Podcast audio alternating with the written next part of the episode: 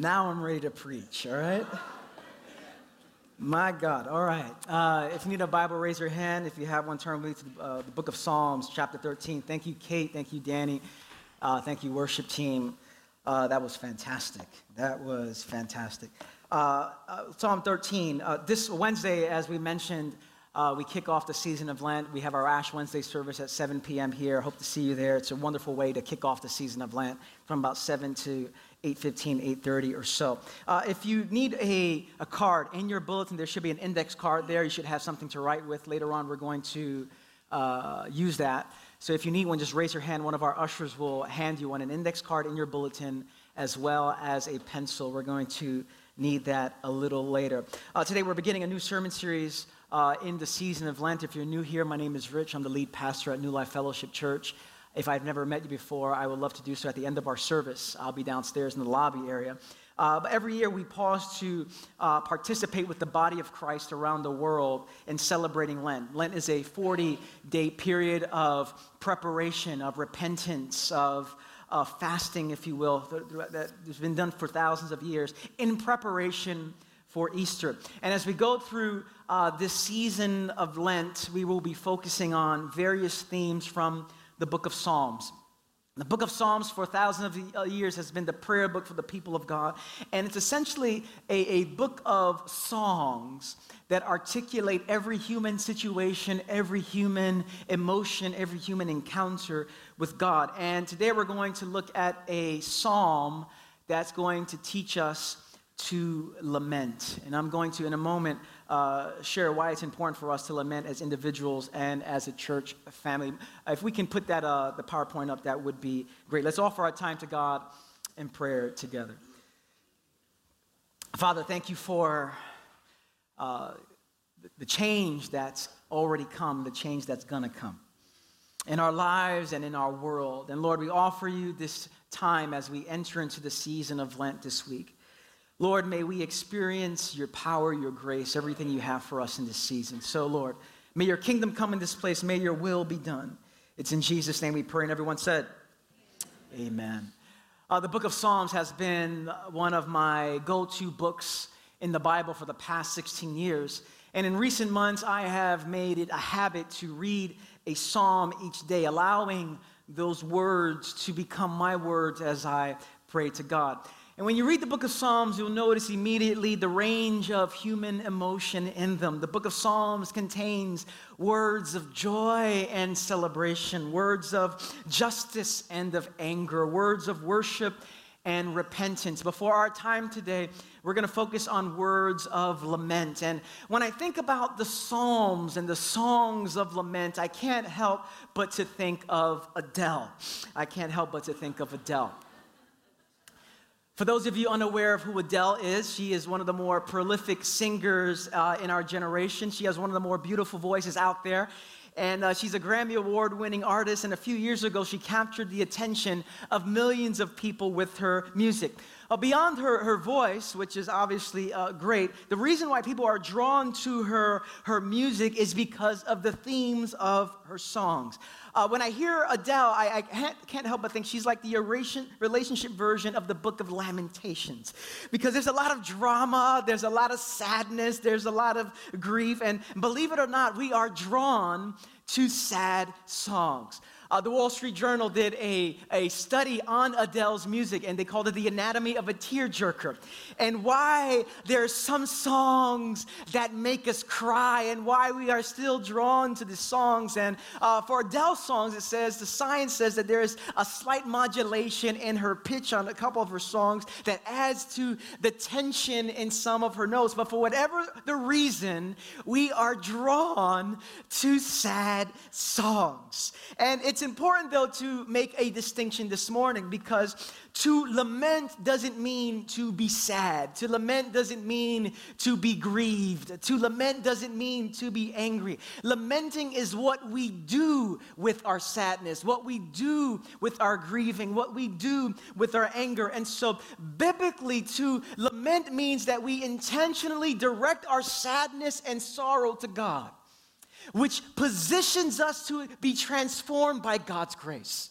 We intentionally directed our sadness and our sorrow to God, which positions us to be transformed by God's grace. And when we see it in this way, you'll notice that many of us don't lament. Sure, we're sad, but many of us don't lament. Sure, we're grieved, but many of us don't lament. Sure, we get angry, but many of us don't lament. We have a hard time doing so.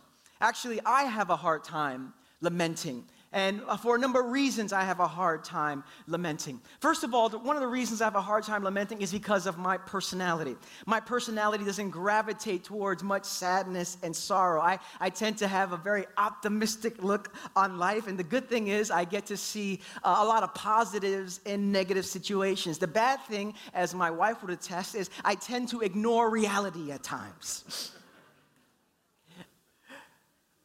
But beyond my personality, sadness and sorrow is not something my Puerto Rican family did well. Uh, as I said on this different occasions, my family doesn't do sadness, we do salsa. And so whenever there's pain, there's no need to be sad. Throw in some music, dance the pain away. But beyond my personality and beyond my uh, family, beyond my culture, I found out that uh, people have a hard time lamenting across cultures. That regardless of what culture you're in, we have a hard time lamenting. But more significantly for our time today, lamenting is not just a family or cultural or individual problem, lamenting is a problem in religious culture. And this is how I know. The book of Psalms has 150 chapters, and out of the 150 chapters in the book of Psalms, 70% of the Psalms are laments. Most of the Psalms that we read are prayers of sadness, sorrow, and disorientation. But what's fascinating about our Western American religious church culture is laments are nowhere to be found. I read recently that out of the top 150 Christian contemporary songs that are out there, a whopping 0% of them are laments. And so in the book of Psalms, 70% of the 150 Psalms are laments. In our contemporary Christian music industry, 0% are laments. And so this is not just coincidental, this is a problem in our discipleship. This is a problem in our spiritual formation because there is a major disconnection. And one of the reasons that this is, is our current reality is because somewhere along the way, we have been taught that to express our sadness and to express our sorrow means that we have immature faith. And so, in many churches, to, to carry or offer sadness or to carry depression or disorientation is frowned upon. That God doesn't like you to be so sad. God doesn't want you to be disoriented. God doesn't want you to be depressed. And so, this is the lens by which we articulate and interpret our emotions. And so, consequently, we don't know how to deal with sadness. But what we have to remember is this Jesus is known as a man of sorrows. And this is why emotionally healthy spirituality was birthed out of our local church here because it recognized that in order to be fully human and live in the way of Jesus, we must offer the totality of our lives to God, including our sadness, including our sorrow. And so today we're going to look at one of the great laments of Scripture from the pen of David. And it's a lament that uh, Christians throughout the years have gone back to offering our sadness and sorrow to God. Uh, Psalm 13, beginning at verse number one, hear the word of the Lord. David says, How long, Lord, will you forget me forever? How long will you hide your face from me? How long must I wrestle with my thoughts and day after day have sorrow in my heart? How long will my enemy triumph over me? Look on me and answer me, Lord my God. Give light to my eyes, or I will sleep in death. And my enemy will say, I have overcome him, and my foes will rejoice when I fall. But I trust in your unfailing love. My heart rejoices in your salvation. I will sing the Lord's praise, for he has been good to me. One of the challenges of the Psalms uh, that you notice is that most times we don't have the context out of which the psalm emerged. That is to say, we don't know what was going on in the life of David that provoked him to write this out. But because we know a little bit about the life of David, we can speculate a little bit about what might have provoked him to write Psalm 13. David begins with a psalm that questions God. And, and you've been there before where we say, How long, Lord? Have you ever been there before? How long, Lord, will you forget me forever? And when I think about those two questions, I think of a couple of moments in David's life that might have led him to speak to God in this way. Maybe David writes uh, these words in between the time when he was anointed to be king and the time that he actually became king. Maybe David wrote it when he was 17 years old, or, or when he became king. He was anointed at king to be 17 years old, but he did not become king until he was 30 years old. And so 13 years has gone by, and maybe when he's 27 and 28 and 29, he's saying, How long, Lord, will you forget me forever. David is waiting for something to happen, and God doesn't seem to have answered. Have you ever waited for something to happen? Wondering, How long, Lord, will you forget me forever? And perhaps it was during this time where he's wondering, maybe God, you forgot your promise. Maybe you don't care about your plan for my life anymore. And many of you know what that's like. Many of you uh, have dreams and passions. Many of you has sensed deep down inside that God has called you to do a particular thing or be a particular person, but uh, like David, it's been years, and you're wondering, how long, Lord, will you forget me forever? Or maybe David writes uh, Psalm 13 after he became king. And it was during the time where his son Absalom was trying to kill him and take the kingdom from his father. And maybe it was that, that time where David went into hiding, and, and as he was in a cave, he writes out these words How long, Lord, will you forget me forever? But whatever the situation, David feels abandoned by God, forgotten by God. And so he says, God, I, I thought you had my back. I thought you were for me, but no, you, you've forgotten me. You've played me. You've dissed me. You've let me go alone by myself. You've let me down. How long, oh Lord, will you forget me forever? And just like David, we all have our how long, oh Lord moments. We all have moments when it feels like God has forgotten us. In his book on the spirituality of the Psalms, Walter Brueggemann says that we constantly move through three phases in our lives. He says we move through the phases of orientation, disorientation, and new orientation. And the Psalms show this very clearly, as Brueggemann points out, that every Psalm, for the most part, has some orientation, disorientation, and a new orientation. Orientation are the moments when everything is going well, moments of stability, moments of order. There is contentment. There's money in the bank. There's no one sick in your family. You get a parking spot in your neighborhood very quickly. Gas prices are down. Life is good. This is orientation. And we love orientation. But life doesn't always stay in orientation. From time to time, you enter into disorientation. And these are the moments of disarray. These are the moments of confusion. These are the moments of pain. These are difficult moments, moments of sickness, moments of need. You don't get a parking spot. Gas prices are up. The Knicks don't make the playoffs. You are in disorientation. And then there is reorientation. And these are the moments where, out of disorientation, God surprises us with goodness and grace. A bad situation turns out good. Healing comes when there was sickness. Reconciliation happens where there was division. Provision comes where there was sickness. This is reorientation. The book of Psalms, chapter 13, begins with disorientation. And some of you, you came into church today disoriented with life.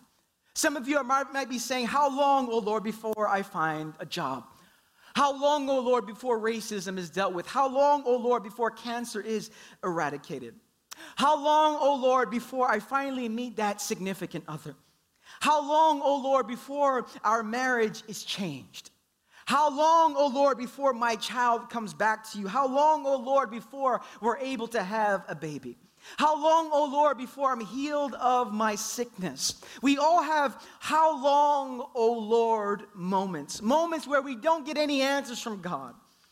Moments when God is silent, moments when there is disorientation. But in God's silence, David shows us time and time again that the way to respond to our disorientation is through lamenting. Lamenting is the spiritually mature response to sadness and sorrow. Our spiritual aliveness is not seen in our ability to suppress our sadness. Our spiritual aliveness is seen in our ability to lament our sadness and sorrow. You, you know a relationship is in trouble when someone doesn't even bother to protest or lament anymore. Whenever there's a problem that comes your way and someone says, you know what, I, am not even angry anymore. Whenever, those are woo, warning signal, warning. Whenever someone doesn't get angry anymore when there's an argument. Whenever someone, when someone's indifferent, you know a relationship is in big trouble. And the same thing happens in our relationship with God. When, when we, when sadness or pain comes our way and there is no articulation of that sadness, that is not a good sign of our relationship with God. That is a bad sign that something is wrong in our relationship with God. Because when you're protesting God, when you're saying, How long, oh Lord, that is not a sign of spiritual weakness, that is a sign of spiritual strength. That is a sign of relationship relationship strength. That this mad, God matters to you. You're upset at God. You're wondering, God, where in the world are you? David is not a man of weak faith. David is a man of strong faith, and he's able to articulate his lament before God. And so the way we deal with our sadness and the way we deal with our sorrow reveals a lot about our spiritual lives. And some of us stuff our sadness because we see it as a sign of weakness. Some of us came from families that did not know how to deal with sadness. And so we are taught to stuff it. Some of us, we are trained to simply get over it. Our culture teaches us, get over it. And so your boyfriend breaks up with you, get over it. You lose your job, Get over it. Go on LinkedIn. Your dog dies.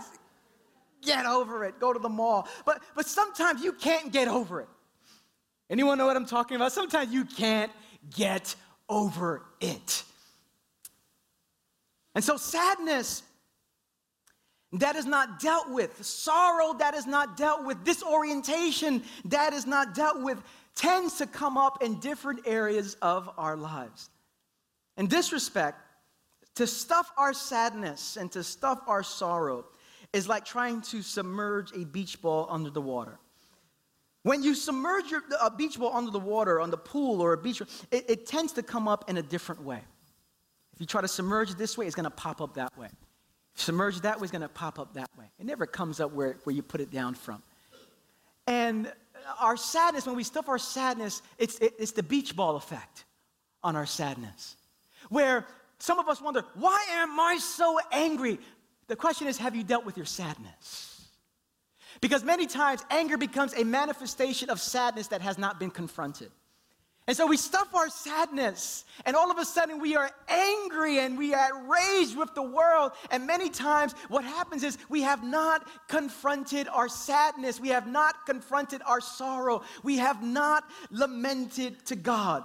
So much of our addictions is a response to sadness, where we try to self medicate our sadness through addictions. And so when we stuff our sadness, when we stuff our sorrow, it tends to come up in a different way, whether it's through addictions or whether it's through anger or whether it's through some other way, it always comes up in a different way. And so we have at least three options when it comes to disorientation, when it comes to sadness, when it comes to sorrow.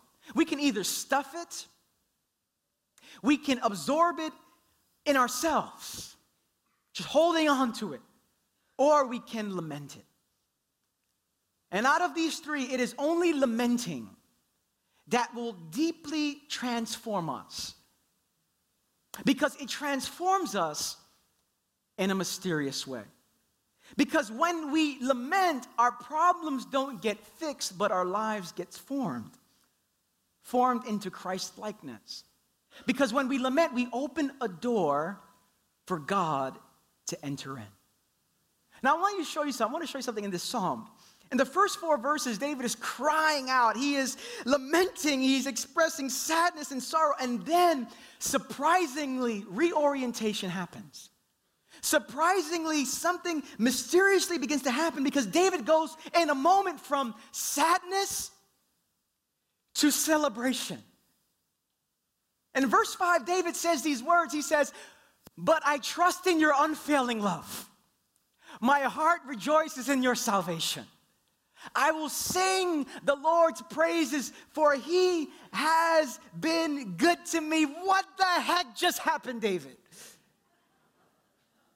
How did you go from how long, oh Lord, will you forget me forever? To I will sing the Lord's praises, for he has been good to me. 20 seconds ago, you were just saying, How long, oh Lord? And now you're saying, The Lord has been good to me. What in the world is taking place here? Between verse 4 and verse 5, David is a different person. And the question is, what just happened? Is, is David, has he experienced a dramatic mood swing? Between verse 4 and verse 5, did he take a little bit of medication? And then all of a sudden said, But I will trust in your unfailing love. Or is David putting on a religious front like most of us do? That maybe David is singing this in the temple. Maybe he's writing this and they're singing this, and all of a sudden, by the time verse 4 comes, another religious person walks by David, and so David has to cover his ground. And so he said, How long will he realizes someone's coming? Goes, But I will sing of the Lord's praises. He has been good to me. How long, oh Lord?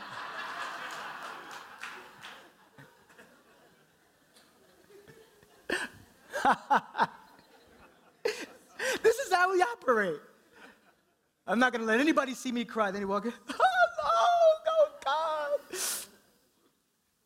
What has happened today? Or is David, as, as I was taught in my Pentecostal charismatic tradition, is David simply trying to praise his way out of problems? Something deep is at work. Maybe something has happened because David has lamented. Because between verse 4 and verse 5, David is a different person. And why has he changed in a verse? In one verse, I'm sure the problem wasn't fixed. In one verse, I'm sure the problem still persisted. But although the problem was not fixed, David was changed. What is that about? Now, as I've been giving this some thought this uh, past week, the last couple of weeks, I've thought about something that happens in our home at least two to three times a week. One of the ongoing lessons I'm learning as a husband and as a father, and consequently as a pastor and as a friend, is how to enter into someone's pain. And I tend to be solution oriented as a husband, solution oriented as a father. And listen, I've read all the books on this stuff here, right? I know that when my wife experiences sadness, one of the best things I can do is try not to fix the problem but to enter in and be sad with her. I've read the books. but in our nine years of being married, I think I'm starting to do this more consistently with her. And this is something that Rosie is teaching me to do with our five year old daughter, Karis. Because in a given week, Karis has about 35 moments of sadness and sorrow. In a given week, you figure about five a day. And one of them occurred at 7 a.m. last week. Karis woke up and said, I don't want to go to school. Now, she says this every other day, so there's nothing new here. But last week, she was really sad about it. And so she says, I don't want to go to school today. And so I go into problem solving mode immediately by pouring on questions on this five year old. Why don't you want to go to school? Don't like your teacher? Someone bothering you? Didn't do your homework? Why do you say this every morning? and on and on. I start questioning this poor soul. And then Rosie peeked into the kitchen. And she had Nathan in her hand, our little seven month old, she has in her hand. And I'm going, What's going on? I'm, I'm staring at Karis like, This is my posture basically to her. And Rosie walks in and she peeks in. She goes, All she wants is a hug. I said, No, no, no, no. We're to fix this. We're to fix this. no, we're to fix this. What's the problem? All she wants is a hug. And so, you think so? She goes, I know so. Give her a hug. And so Karis is still crying, and I get down on one knee and I go, Karis, I know what it's like to be your age and not want to go to school. Honey, I, I'm sorry you feel this way. Sometimes school is not fun at all. Sometimes I used to be sad. Come here, give me a hug, baby. And I, and I hug her, and after about four or five seconds of squeezing her, I go, You okay? She goes, I'm okay.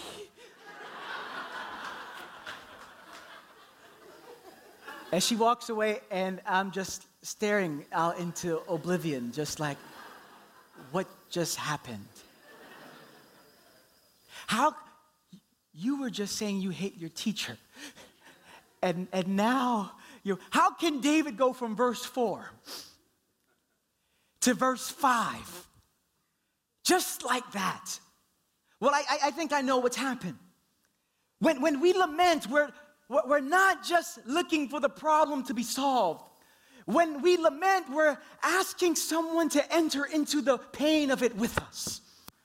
And so when David says, How long, O Lord? When David lamented, he created space for God.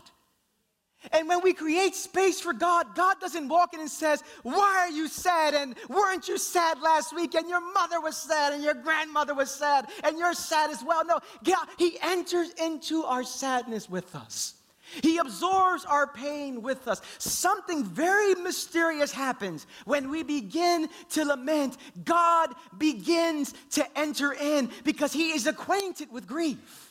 He's acquainted with sadness. He is the crucified God. He knows pain. He knows sadness. He knows disorientation. He knows anguish. And so when we open that space to God, He enters in and somehow through His grace, He begins to transform us. And so, listen, lamenting leads to new life. And this means that we deal with our sadness and our sorrow different than the world does.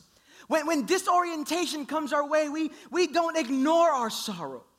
When sadness wells up, we don't suppress it. When pain surfaces, we are called to direct it to God. And this is why, in, in, moments of loss and in moments of disorientation, we need each other as a community to do this. Because left to our own devices, we will ignore our sadness. May we be a church, brothers and sisters, that makes it safe for people to be sad. May your small groups, when you meet around the city, create a space that makes it okay for people to experience sorrow and disorientation. May we normalize that. Listen, life is hard sometimes, and sometimes I just need a good cry. Sometimes I just need to let it out. May we be a community that normalizes this experience for each other. We need each other to lament.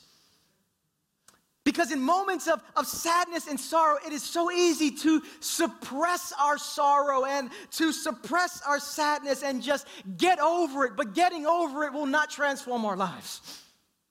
Only when we offer our pain to God does our lives get transformed. Don't we see this in, in romantic relationships? Since it's Valentine's Day weekend, don't we see this in romantic relationships? That a relationship is over and it breaks you and crushes you and you are tired you're sad but something inside of you maybe some some uh, good meaning but uh, but friends but don't know what they're talking about says just get over it. He was a bum. Get over it.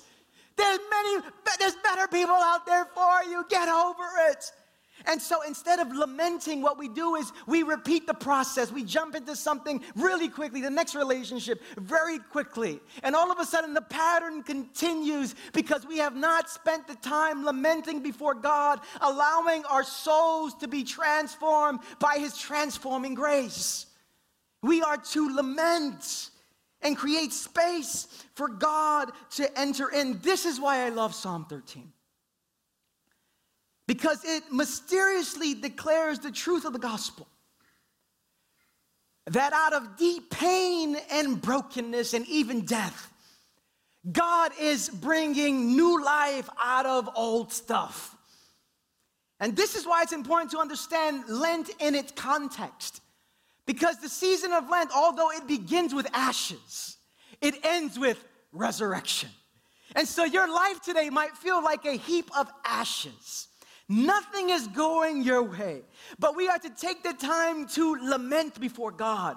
Because in our lamentations, God enters in, transforms our lives. And although we begin with ashes, we end with resurrection. We end with our lives transformed. We end with a new way of seeing the world. We end with a new way of entering into the world. God has transformed us. Can you say amen?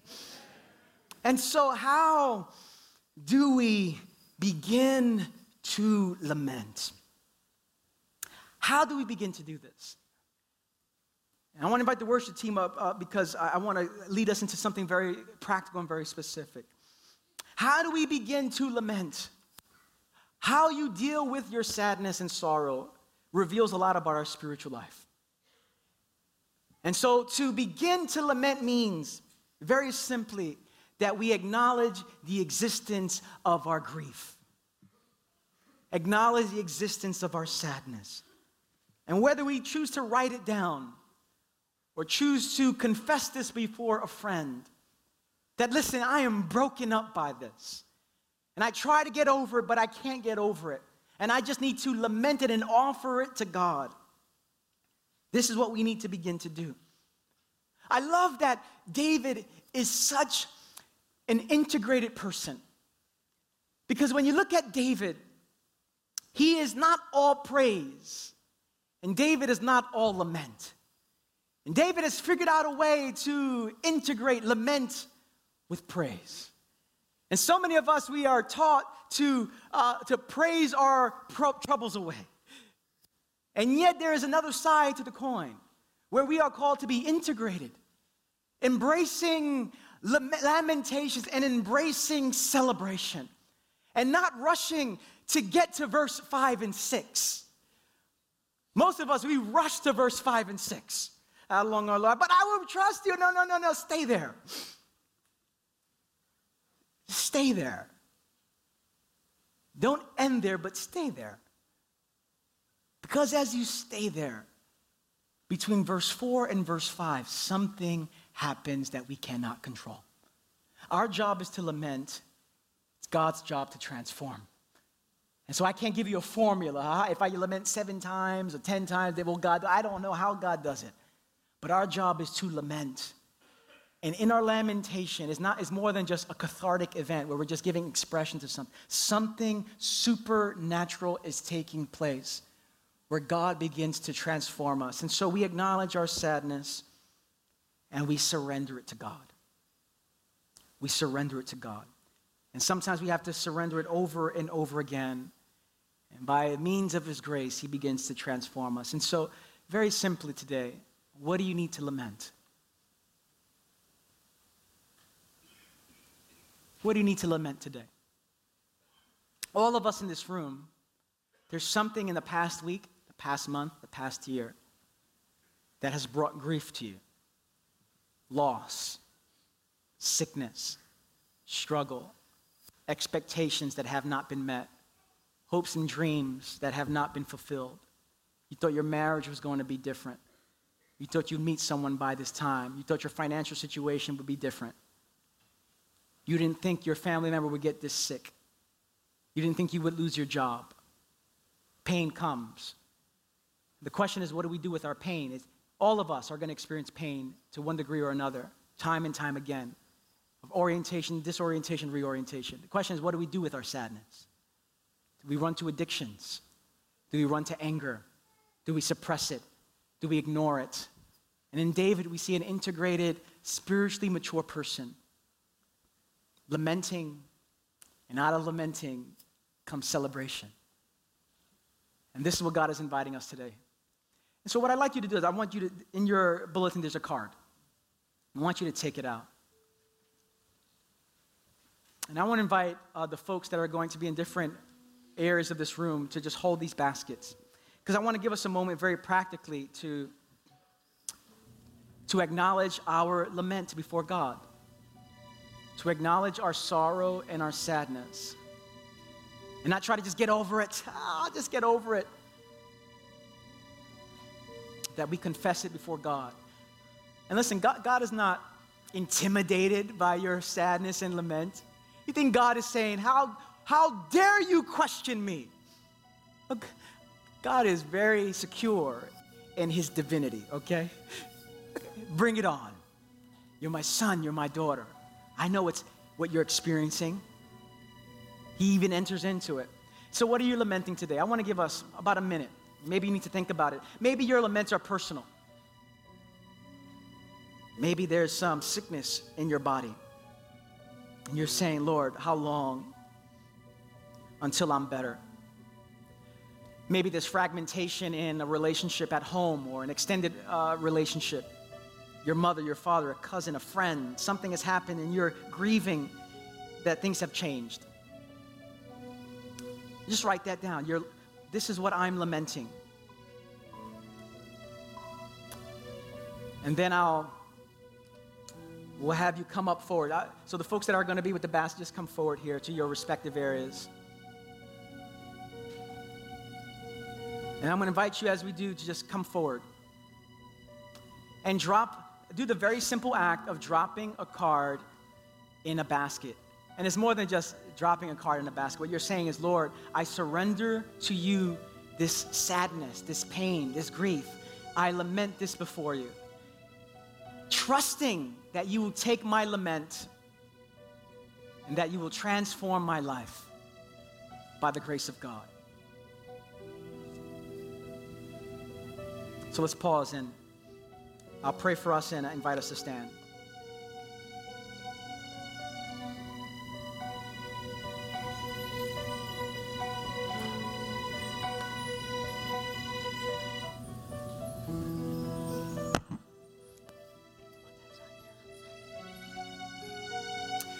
So, Father, we offer you our laments. We don't act as if everything is great and fantastic. Lord, we know, and you know, that everything is not fantastic.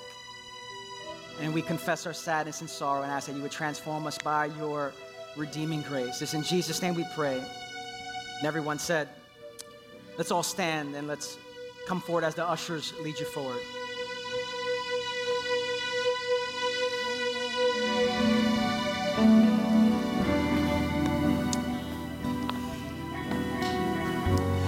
And so we're called to be a people unafraid to offer our disorientation, our sadness, our sorrow to God. And the beauty of it is, wow, God begins to transform us. Now, your mother probably said, Don't be sad in my presence. Your, pro- your father probably said, Put a smile on that face.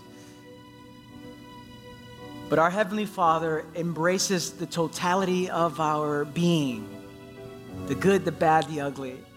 And so, in this week, when, when sadness comes your way, when grief comes your way, when disorientation comes your way, first thing we are to run to is to run to the arms of the Father and say, Lord, this is where, whether you journal your prayers or you confess it out to God in prayer, or, or whether you're with someone to offer that before God, that we do that in that way. And, and one of the ways that we want to uh, be a community is we gather together to do this. And in, in your bulletin, as Phil mentioned, there are a list of open small groups of open small. These are groups that meet in different parts of the city that gather for uh, to study scripture, to pray together, to share meals together, to, to journey with each other. And if you're not connected, if you're if you're coming to New Life but you don't have a community that you can do this with, we are to be the kind of people that we can do this with. That we find five, six, seven other people that when grief comes your way, you're not holding it by yourself. You're able to lament. That we weep with those who weep. We mourn with those that mourn. We celebrate with those that celebrate. That's the kind of church you want to be. And so you can, you can follow up with that in your bulletin. All that information is there. We have our prayer team. I'm going to invite our prayer team to come to my right. Maybe you're holding something uh, very heavy today, some disorientation, and you just need someone to pray for you and pray with you. That out of the ashes, new life is emerging. That out of your disorientation, a new orientation is coming to the surface. That Lent is 40 days, but, but after 40 days, resurrection is coming. God is alive. He is for you, He is with you. You can come forward there. And, we have our Lord, the Lord's table here, where it really it's a table of lament and it's a table of grace and celebration. Where we take bread and dip it in a cup. Christ was broken and bruised for you, entered into the deepest sorrow and grief for you, and came out of it fully alive. And we too can come out of it fully alive as well. And so you can come forward and receive that. But as we close, I want to invite you to open your hands towards heaven to uh, receive a blessing. And we close every gathering like this because we cannot give what we have not received. And we need the grace of God to give the grace of God, the peace of God to give the peace of God, the joy of God to give the joy of God. We need to receive it. We can't give what we don't have. And so, with your hands and the posture of receiving, brothers and sisters, sons and daughters of the living God, may the Lord bless you and may He keep you. May He shine His face upon you. May He fill you with His peace. And when moments of disorientation comes to you, may you lament before God, offering your sorrow, offering your sadness, and may God surprise you with His goodness, surprise you with His grace. May He give you everything you need in your moments of disorientation, that a new orientation will emerge in your life. And so I bless you all today in the strong in the beautiful and the resurrected name of Jesus. And the people of God said, Amen. Grace and peace, everybody.